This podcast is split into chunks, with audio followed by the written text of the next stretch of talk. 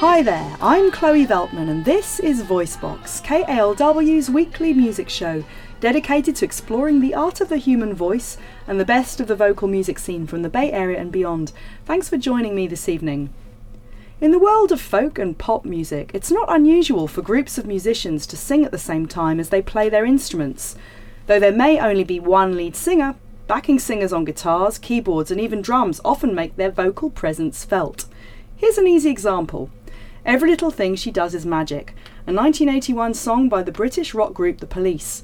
All three band members, bass guitarist Sting, guitarist Andy Summers, and drummer Stewart Copeland, use their voices as well as play their instruments at the same time.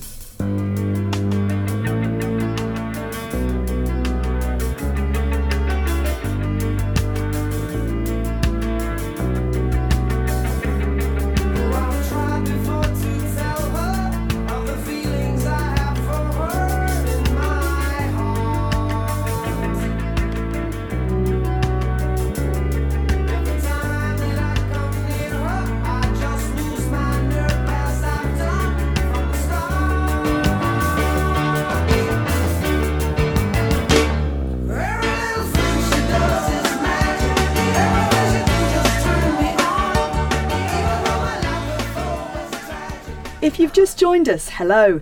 You're tuned into Voicebox on KALW with me, Chloe Veltman. We just heard Every Little Thing She Does Is Magic, a 1981 song by the British rock group The Police. All three band members, bass guitarist Sting, guitarist Andy Summers, and drummer Stewart Copeland, use their voices as well as play their instruments simultaneously.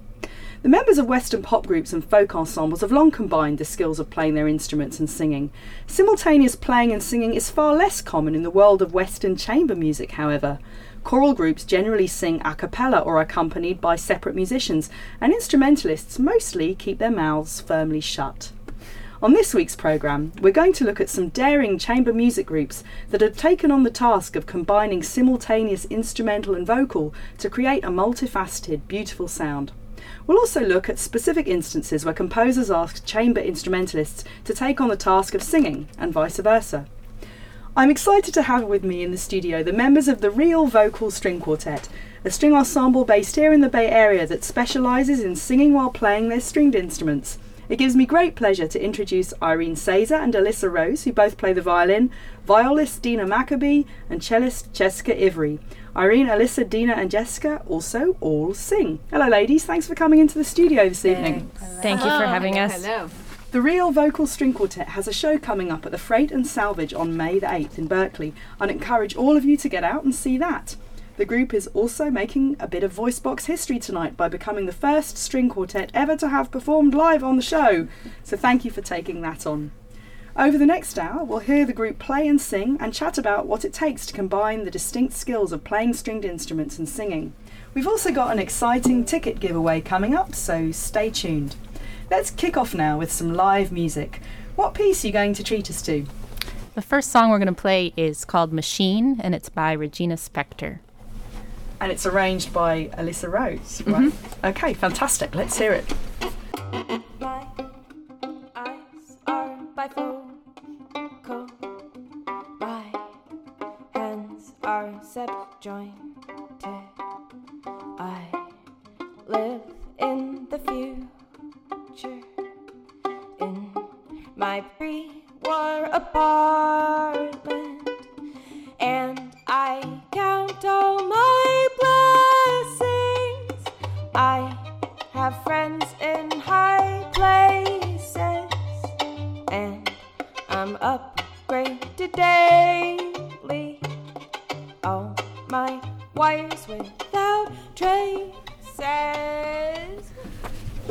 Voicebox, KALW's weekly show, all about the human voice and the best of the vocal music scene from the Bay Area and beyond. I'm in the studio tonight with the members of the Real Vocal String Quartet, a Bay Area based ensemble whose members often sing at the same time as they play their instruments. It was really remarkable just now seeing you all do that. I don't know how, how do you actually manage to keep your strings going at the same time as, as singing? That just seems like, you know, the old patting your stomach and rubbing your head or the other way around at the same time. It's a little tricky, I'd say, for violins and violas. You'll have to tell us your experience, Jess. But having the instrument right near our vocal cords, resting right on our bodies, makes it a little like crossed wires in the brain and our ears. And we work at it. The group provided me with the inspiration for a program looking at the phenomenon of chamber music compositions that combine instrumental playing with vocal lines. And we just heard the Real Vocal Quartet perform live in the studio. The piece, as we just heard, was Machine by Regina Spektor, arranged by a member of the group, Alyssa Rose. Thanks again for that sublime performance. Mm. Now, I guess this topic is an odd one for the radio because listeners can't actually see that you're playing and singing at the same time. So I'll just have to take that on trust. So, Irene, I gather that you started the group. Can you tell us how you came up with the idea for a string quartet that everyone sings in two? Well, I used to play with the Turtle Island String Quartet. I was an original member of that band, which was very exciting, kind of breaking new ground as improvisers and writers and arrangers. And I always had it in my mind that I wanted to sing then because I had two lives. I was playing violin as I grew up and studying, but I was also um, kind of being a singer songwriter in my own bedroom with you know guitar and um, i've always just simply loved to play and sing and for many years didn't really know if or how that would go together but it was it was just a natural progression So, there wasn't an epiphany moment then, it sort of just developed organically then? The it idea? really did i think that it, it you know i definitely worked at it a lot i mean there are pieces that i have worked on just for violin and voice i know some other people in the group do that too um, uh, so it's it's a it's a leap definitely in When- technique When did you found the group? um, I believe it was 2003, and I had started writing music. Um, just I, I was a mom. I was um, parenting for a few years and not being very creative, and I just started music pieces because I needed to. It was out of desperation to be creative, and um, I found Jess, and then we found the other members of the group, and we found that our interests and our tastes had a lot of overlap, and our sensibilities about um, being adventurous continue to this day. Do you find that there are a lot of people in the Bay Area community or even the country at large who do what you do in terms of this type of playing and singing together? Well, um, it's interesting. When I was first exposed to um, old time string band music, and um, this happens in bluegrass somewhat too, but I think even more so in old time, there, there's this really strong tradition from Appalachia of um, singing and playing fiddle at the same time. Um, and there's, um, I shouldn't not mention Bruce Molsky, who um, has made DVDs and, and is kind of like um, putting that out there into the world as something that people can learn to do. So I actually, I think, kind of got into that or was exposed to that after this group, and then I was like, oh, maybe we didn't actually invent this. Okay. um, so it's definitely out there. And actually, it, it creates an octet, really, when we're using our voices yeah, not within. just five them. yeah. We're- That's yeah, an true. octet. Yeah, Yeah. right. Yeah, there are four people and and eight instruments, which is essentially uh, one of the great advantages, I suppose. People, to put it crudely, will feel like they're getting great bang for their buck. You know. Well, and it's exciting as a composer and arranger because it gives you so many voices to play with. That's true. That's true. So, can you tell us a little bit, all of you, about your backgrounds as musicians? Just a little summary of how you know wh- how, where you trained and, and how you got into what you're doing. This is Jessica. Sure. Um, I uh, trained at the San Francisco Conservatory of Music in classical music, but I've been very much drawn to um, Balkan music, so and pop and a lot of pop music. So soon after I graduated college, I joined two bands. One was a pop band, and uh, one was a Balkan-inspired band, Balkan and Eastern European-inspired band.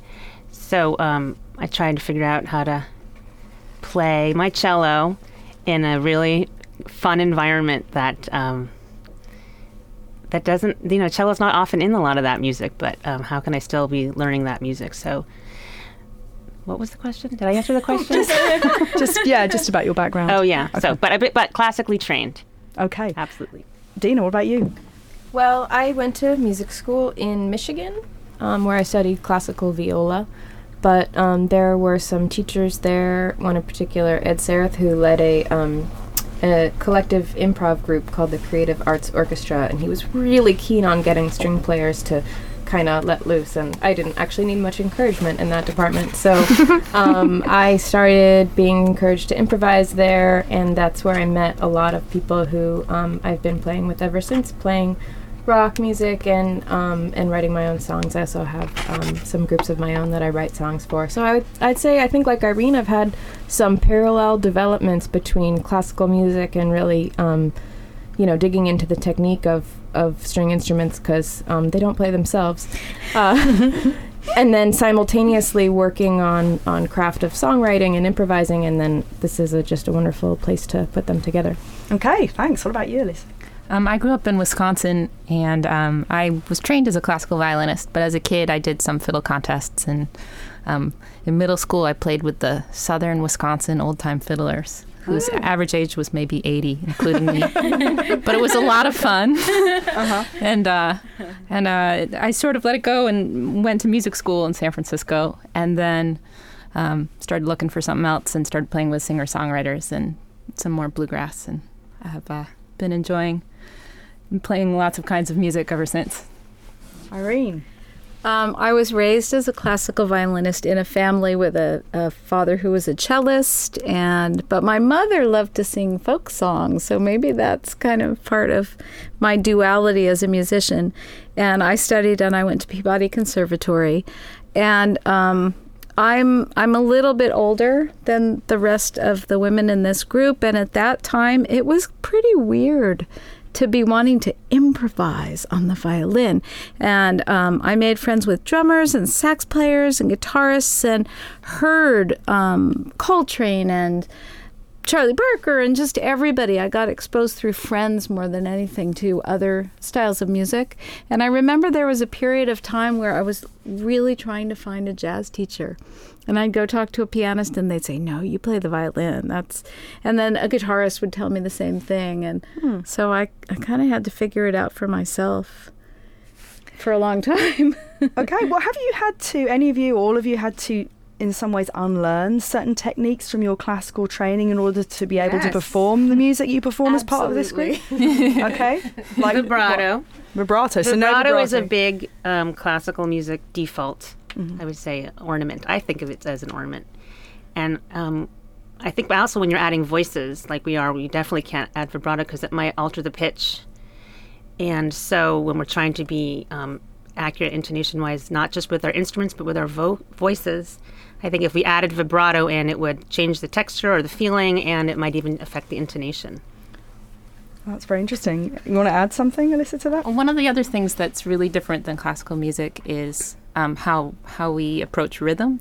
Mm-hmm. I think in um, in classical music, rhythm is used sort of expressively to shape phrases, and in a lot of what we're doing, it's more folk music based, and so rhythm is is a very different thing that that is more continuous and less expressive. And I think that's one of the harder things to switch actually as a as a string player. Oh, okay, maybe oh. harder than vibrato. maybe harder than vibrato. So, besides Jessica on cello, who's sitting on a chair with her large instrument right now, the rest of you like to stand while you play, which is not very conventional for a string quartet. Why do you do that? More freedom. Just feels good physically. And I'm sure it has something to do with us singing as well. It's If nice I to- remember right, it came from when we were working on chorale, one of the pieces that um, is on our record. Right, and we'll hear a bit of that later on in the show, actually. So I think um, you know that piece was a stretch for us all as singers because it's so exposed, and I think we were we were trying to work on vocal technique, and we thought, oh, don't you normally stand up when you sing? Um, so we tried that, and we felt a lot better singing standing up. So it's fine to play standing up too. Okay, okay. Three of you have your instruments right up by your vocal apparatus. You're holding your violins and violas up there. Um, it's not like playing a guitar, for instance, where the instrument is an easy distance from the vocal cords. How does the positioning of your violins and viola affect the way you sing? I think it's less about the position of the instrument for me and more that I've always thought about my violin as a voice Oh, okay. and that there's no frets. So when I'm adjusting the pitch on my violin, um, it's hard not to also adjust the pitch of my voice. It's hard to separate them in my brain because they feel sort of like the same thing. I, I have to say, like, if there are any um, cognitive scientists or neuroscientists out there who are interested in doing a study, like, there there there are definitely, absolutely some like neural circuits that are involved in playing violin and singing Definitely. that are that are the same. It's like the same circuit, and then you're trying. It feels like you're trying to overload it. And one of the funniest things that we've all found is dynamics. Like, if you try to play a different dynamic on your violin or viola than you're singing or cello actually this is true for that too no matter where it is on under your ear or down down you know at, at knee level like it's i think it's impossible and I think that there are some things that are easier, like if you're singing louder than playing. It's easier. I That's think okay. it's easier. Yeah, right. But if you try to play louder and sing more delicately, we find stuff like that. Or if we're singing in harmony with a line as we're playing it, it's sometimes bizarre what happens. it's it's easier to sing, I think, above and Yeah. have our instrument be below. But if we put our instrument above and try to sing below, it's crazy. I, I don't know if this happened because of our voice ranges, but we tend to sing the parts that we would play in this quartet. so I am actually, so Irene and Alyssa sing the high treble, and uh, Dina's in the, In the middle. tenor area, and then I'm often in the bass. And That's that, interesting. and um, but I am like I know that I am an alto, so if I try to sing some of those high, you know, I can't go much higher than a G. It's well really maybe hard. that's why we picked the instruments that we picked probably. although Yeah, that's absolutely fascinating. Yeah, I think uh, some neuroscientists and musicologists would have an absolute, not even a field day, it would be like a field decade with you guys. Let's talk a bit about warm ups. Uh, do you. How do you warm up your voices and your instruments? Are there specific things that you do separately, or do you do the same kinds of exercises on both? Well, how do it's you go about that? it's funny because um you know you've talked a little about how we draw from different musical cultures, but um every musical culture has its own warm up culture too. So we've drawn on on bits of that too. Um, for our um, instruments, we like to, and, and actually, it's something that we've had fun with trying to combine. For example, playing um, either playing a drone note on our instruments, um, and then singing a scale above that drone, or asking Jesse to play a low note on the cello to hold a, a pitch. Um, and then we can sing over that, and then we try to switch it. And the only problem is that there's actually infinite combinations that we can do, and it's it's really fun. And it actually has generated some musical material that way too. But we've all been in. I I think we all have uh, for more technical training instrumentally than vocally. I would say, but we've also all been in choirs and. And um, it's really fun to remember, like the little vocal warm ups that we learned in high school jazz choir or whatever it was. So Uh, so you bring those out then on occasion. definitely, Um, do you practice the vocal lines separately from the string ones? We do. We spend some time doing that with with almost every piece. Now, there aren't too many string ensembles that do what the real vocal string quartet does, though composers who write for string quartets are becoming increasingly intrigued these days with the notion of incorporating vocal techniques into string music. Let's listen now to music by two Bay Area string quartets that have worked with voice on occasion. First, we'll hear from the Kronos Quartet, which was probably among the first ensembles to experiment with adding voice to the string quartet format. We'll listen to the second movement from a work entitled Black Angels for Electric String Quartet by George Crumb. The piece was written in 1971 as a response to the Vietnam War. It was the first work that the Kronos Quartet ever performed, and it includes shouts, chants, whispers, and moments of percussion in addition to the string playing. Then we'll hear part of a live recording made by the Del Sol String Quartet, also based around here in the Bay Area. The piece is the second movement, the Allegro Energico, from Canadian composer R. Murray Schafer's String Quartet Number 3 from 1981. The track was recorded very recently on April the 1st as part of the Old First concert series right here in San Francisco.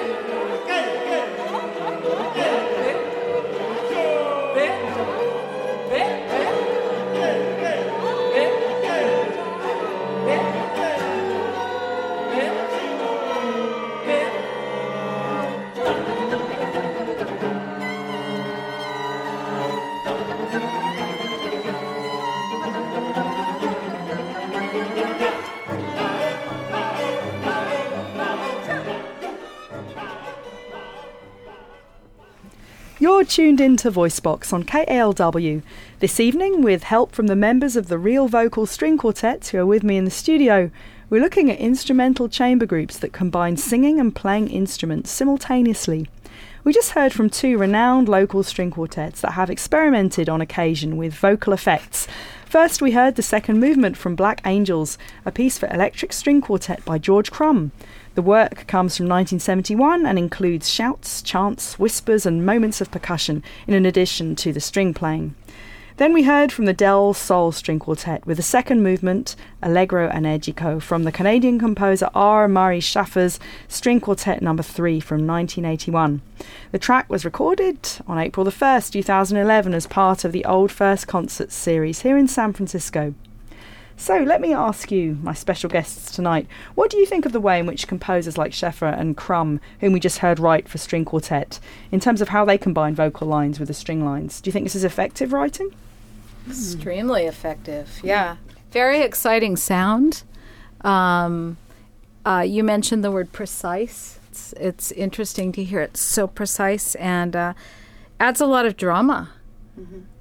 Yeah, that uh, that piece that we heard by the Kronos Quartet is, of course, an iconic piece, right? But the, the precision with which those guys are are intoning those words, they are they they're kind of scary. I don't know if anyone listening at home jumped out of their seats there, but I. I also really appreciate um, the Kronos and and composers who were writing this way just for breaking down barriers and creating new sounds and being experimental. It opens the door wider for everyone else. So earlier on in the show, you played a piece of music which one of you had arranged, especially f- for the group. Can you tell me more about your compositional process? Do you do other composers write for you too, or do you write all your own music? It's all self generated music. So some of our pieces are original, and some of our pieces are original songs where the voice is actually a lead vocal. And then we have a lot of fun as arranging as arrangers. Do you all compose? Yes. Every one of us. Wow. And how do you go about developing your pieces? Like, maybe you all have different processes, but I'd love to hear a little bit about what some of you do. I was going to say the process for Machine I thought was kind of neat because Alyssa brought bits of it. Well, fir- well, the first thing is she said, I want to arrange this piece and sent us the recording so we could hear it. And then brought little bits of it and she'd record it on her recording device and then so just to hear back but we give feedback like oh well maybe this should be an octave down or maybe this texture or we try to just make sounds because i think your whole goal was to get that to sound like a machine And it really does. yeah, so we were trying to find sounds, and um, but what I thought was neat was that every time she'd come back with a different iteration of the tune, it'd be like that much more developed. And it, you know, I think there were maybe ten, at least time, ten versions that were, you know, it was just getting it was getting to the fully realized version that we have today. And it's pretty luxurious and wonderful to be a composer or an arranger and be able to just bring it in and have the musicians play it and then you can take it back and tinker with it. That's pretty special. How do you go about writing lyrics? I'd say that's probably the most individual among the four of us. Um, and that's one of the few things that we don't collaborate on so much, actually. I think that writing song lyrics is remains sort of a personal endeavor, and that's what I have to say about that. Although, who knows? Maybe, you know, now you're planting a little seed of an idea that Yeah. we should be collaborative with lyrics. It's a, it's a She's potential. thinking about it. She's looking mm-hmm. skeptical, but well, you know, lyrics, if, if they're poetry, as they often are, you know, a very, kind of a very personal statement in a way. But then so is music. Well, it's typically, or maybe there isn't a typical for this, but when you're each writing, do you tend to find that the lyrics come first, or does the instrumental line, or does some kind of vocal line come first? Is there, or is it? Does it depend? Boy, it's on the- always dependent for me. I mean, some tunes it's a bass line that comes into my head. Some tunes it's totally stream of consciousness singing. I don't know about for you guys. Yeah, it really. I try to uh, be an open vessel for any of those to be the the seedling that that sprouts into a song or a composition. So I gather that improvisation is a major component of what you do. How did you get into improvising? In a way, aside from just the fact that we're all interested in improvising, there's a, a just a fearlessness of it, and we jump in and do it, and we do it within structures of tunes where, like a jazz player, you're playing over a set of chords Um, but we we practice uh, almost every single performance. We do some completely free improvisation, and we're always discovering new territory. I think uh, you said as a group. I, I was just going to say. I think one thing is that clearly we all are interested in other genres, staying on our classical instruments, but exploring other genres with it. And so, one of the biggest, for me anyway, genres that I was first drawn to was jazz, and that has a lot of improvisation. And I think then to see if you can just take that idea of improvisation to other types of music, whether it's a bluegrass tune, and put, put in a solo, where maybe in a traditional one they wouldn't solo or something. So um, I just push the boundary that way. And I always like to remember, to remind myself that um, classical music also came from a tradition of improvising in much of its history. And really, where does music come from except from improvisation? I mean, a piece really is a more developed, slower improvisation. So I have never really seen that much division. Okay. Yeah. Well, I'd love to hear some of your improvising now. Can we have a short piece right here in the studio? Sure.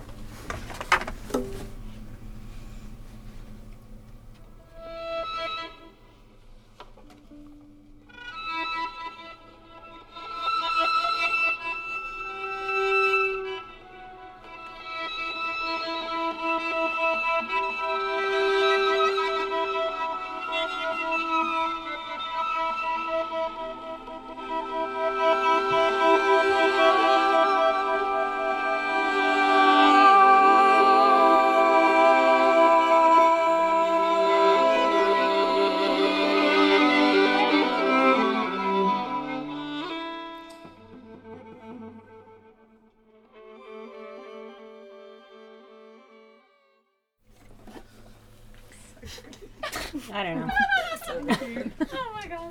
That was so beautiful. Thanks very much, ladies. On tonight's Voice Box, all about chamber music groups that combine singing with playing, we just heard the Real Vocals String Quartet improvising live in the studio. Founded in 2003, the ensemble includes violinists Irene Sazer and Alyssa Rose, violist Dina Maccabee, and cellist Jessica Ivory. The Real Vocal String Quartet is performing a show at the Freight and Salvage Coffee House and Folk Club this Sunday, May the 8th. Which brings me to tonight's fantastic Voice Box giveaway. If you'd like to win a pair of free tickets to see the Real Vocal String Quartet in action at the Freight this Sunday, just send us an email with your brief answers to these questions. What do you like best about VoiceBox, and what do you think we can do better? Email your thoughts, a couple of lines or even bullet points will do, to info at voicebox-media.org. That's info at voicebox-media.org. The first answer we receive will win a pair of free tickets to the Real Vocal String Quartet's performance this Sunday evening, May the 8th, at the Freight and Salvage in Berkeley. We're looking forward to hearing from you.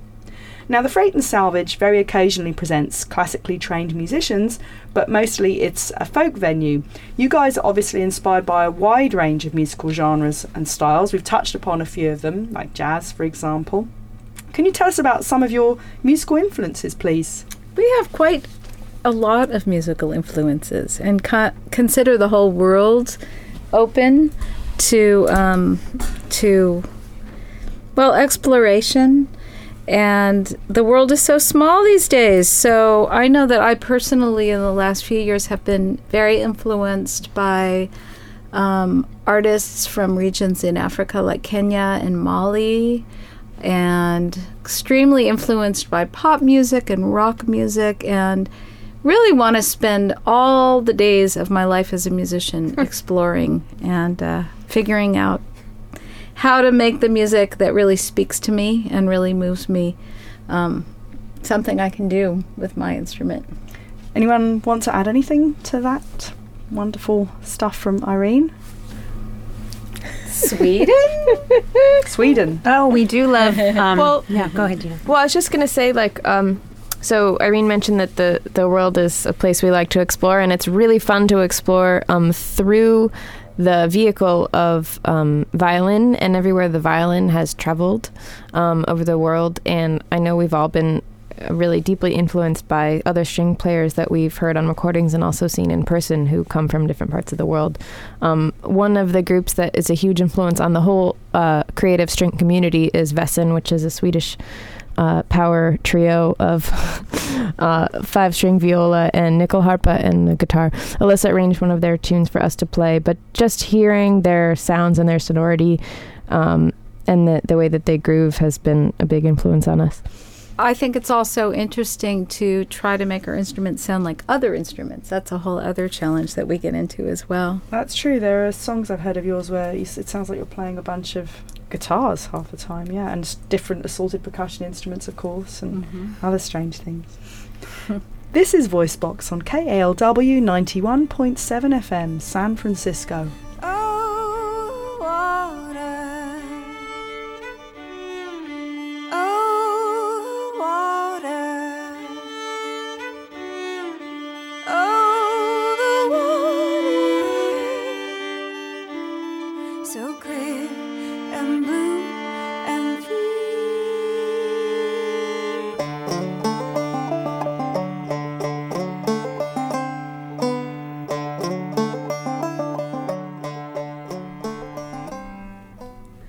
On tonight's Voice Box, here on KALW 91.7 FM, I'm in the studio with the Real Vocal String Quartet. We're looking at the phenomenon of chamber music compositions that combine instrumental playing with vocal lines. At the start of the show, I briefly touched upon the long tradition of folk musicians who are very comfortable playing and singing at the same time. This, of course, is a much less common phenomenon for classically trained musicians like some of the string quartets from which we've been hearing tonight. We just listened to a track by an unusual ensemble that gracefully straddles the worlds of classical and bluegrass music and other things. Abigail Washburn and the Sparrow Quartet is an American acoustic music group that was founded in 2005.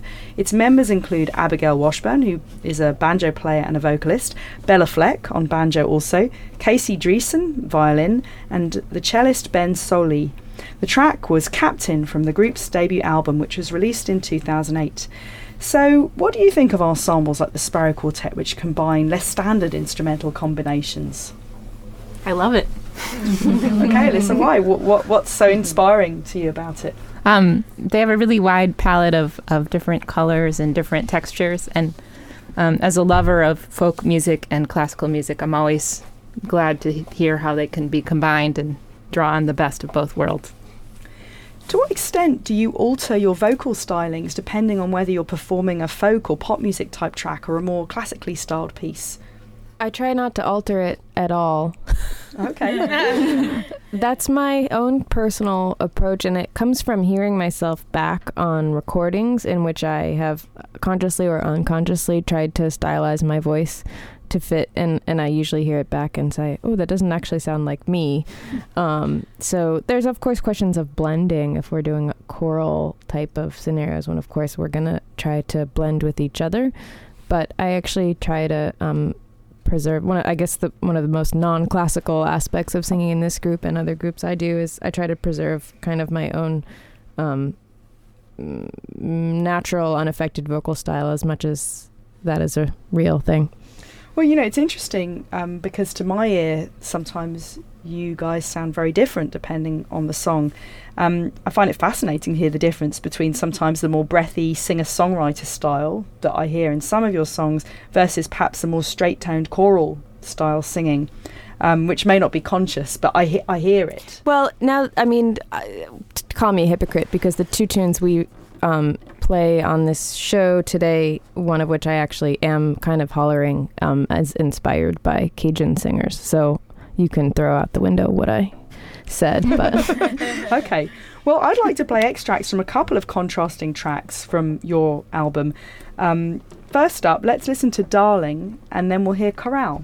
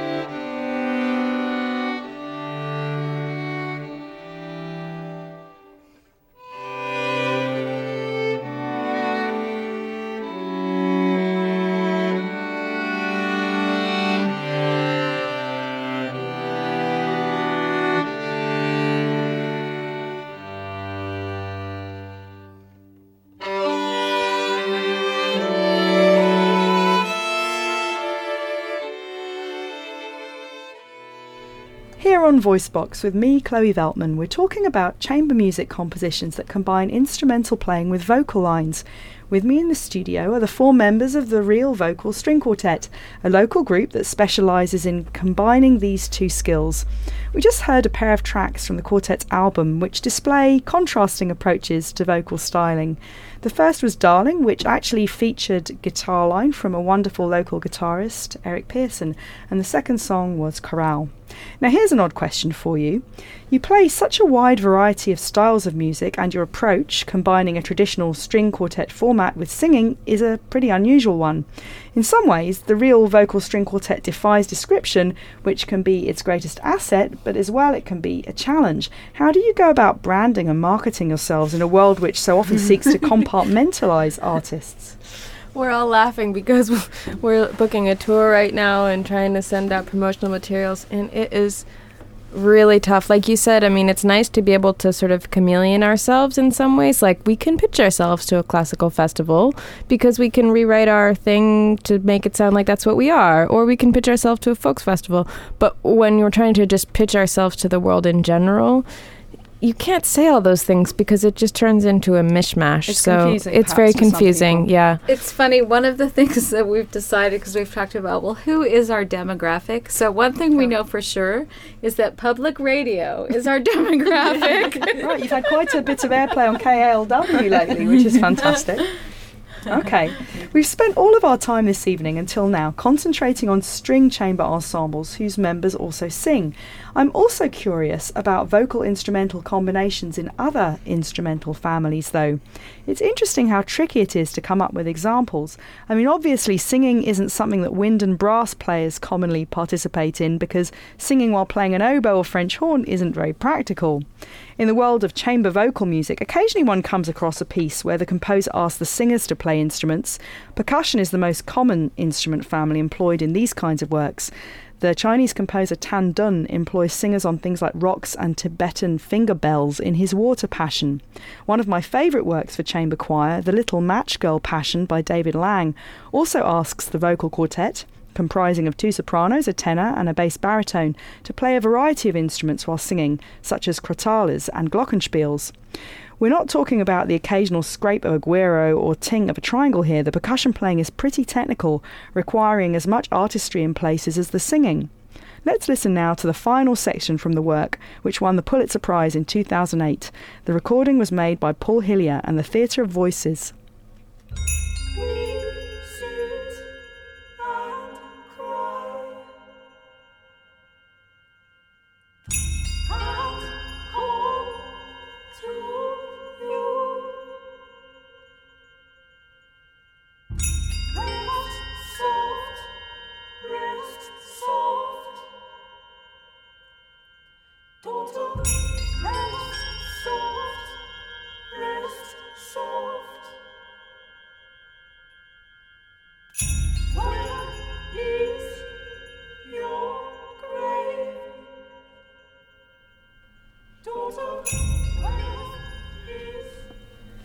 That was the final section from David Lang's Little Match Girl Passion. In the piece, all the members of the vocal quartet play percussion instruments as well as sing. The recording was made by Paul Hillier and the Theatre of Voices. We're getting pretty close to the end of this evening's show, alas. In a few minutes, I'll have tonight's wonderful guests, the members of the Real Vocal String Quartet, a Bay Area based string ensemble whose members often sing while playing, to play us out with another live track right here in the studio. But first, let me ask you guys one more question. Do you think we're going to start to see many more pieces which ask singers to also play musical instruments and vice versa? In what direction is this, at the moment, small hybrid niche headed, do you think? I think the more players who have demonstrated that they're willing to do it, like some like Del Sol and and people that you mentioned, the more composers are likely to jump on that. Um, you know, it saves them uh, personnel, right? To have to. Um, no, I, I would imagine it would be inspiring um, for other composers. Although to be fair, you know, Black Angels has been around for a long time, so and I don't know that it really has any direct descendants, but it may. I'm not that hip to new chamber music these days, so maybe Irene. Well, I I have a, a take on it as a teacher. I see that that it's becoming more of a norm for students to be interested in playing in different styles. And um, I think the next generation of string players will consider a lot more things just part of life. I see that um, even in my own teaching studio, lots and lots and lots of people are hearing recordings and um, thinking, I can do that. So hopefully it will continue. Thanks so much, Irene, Alyssa, Dina, and Jessica of the Real Vocal String Quartet for joining me in the studio tonight. It's been smashing chatting with you and a real treat to hear you perform. Thank Thanks you. for having us. Yeah, thank you so much. You can find out more about the quartet by visiting its website at www.rvsq.com. Voicebox is produced at the studios of KALW in San Francisco. The series producer is Seth Samuel, the web editor is Victoria Lim, and the membership and development director is John Bischoff. Voicebox can only exist with support from you, our listeners. To find out how you can become more involved with Voicebox, including how to make a tax deductible donation to keep us on the air, please visit our website at voicebox-media.org. Donating is safe, easy, and best of all, tax deductible through our online PayPal link. Voicebox is now available as a free weekly podcast on iTunes and via voicebox-media.org. If you like what you hear, do feel free to send us a donation. Please friend us on Facebook and follow us on Twitter, and you can also write to us anytime at info at voicebox-media.org. On next week's show, we'll be revisiting one of our favourite shows from last year, all about the careers of prodigious young singers whose voices have to be carefully nurtured to ensure long term survival. The acclaimed lyric soprano Danielle de Niese joins me for a discussion about how young singers can launch successful careers and maintain them without going the way of Julie Andrews or Britney Spears. So please tune in next Friday at 91.7 FM from 10 to 11 pm. We'll be back with a brand new slew of programmes once again starting the following week on May the 20th. Let's sign off tonight with another live performance from tonight's special guests, the Real Vocal String Quartet. Here's Allons à Lafayette, which is a traditional Cajun tune arranged by Dina Maccabee. Take it away, ladies, and to all of you wonderful listeners and lovers of song out there, have a songful week. One, two, one, two, three.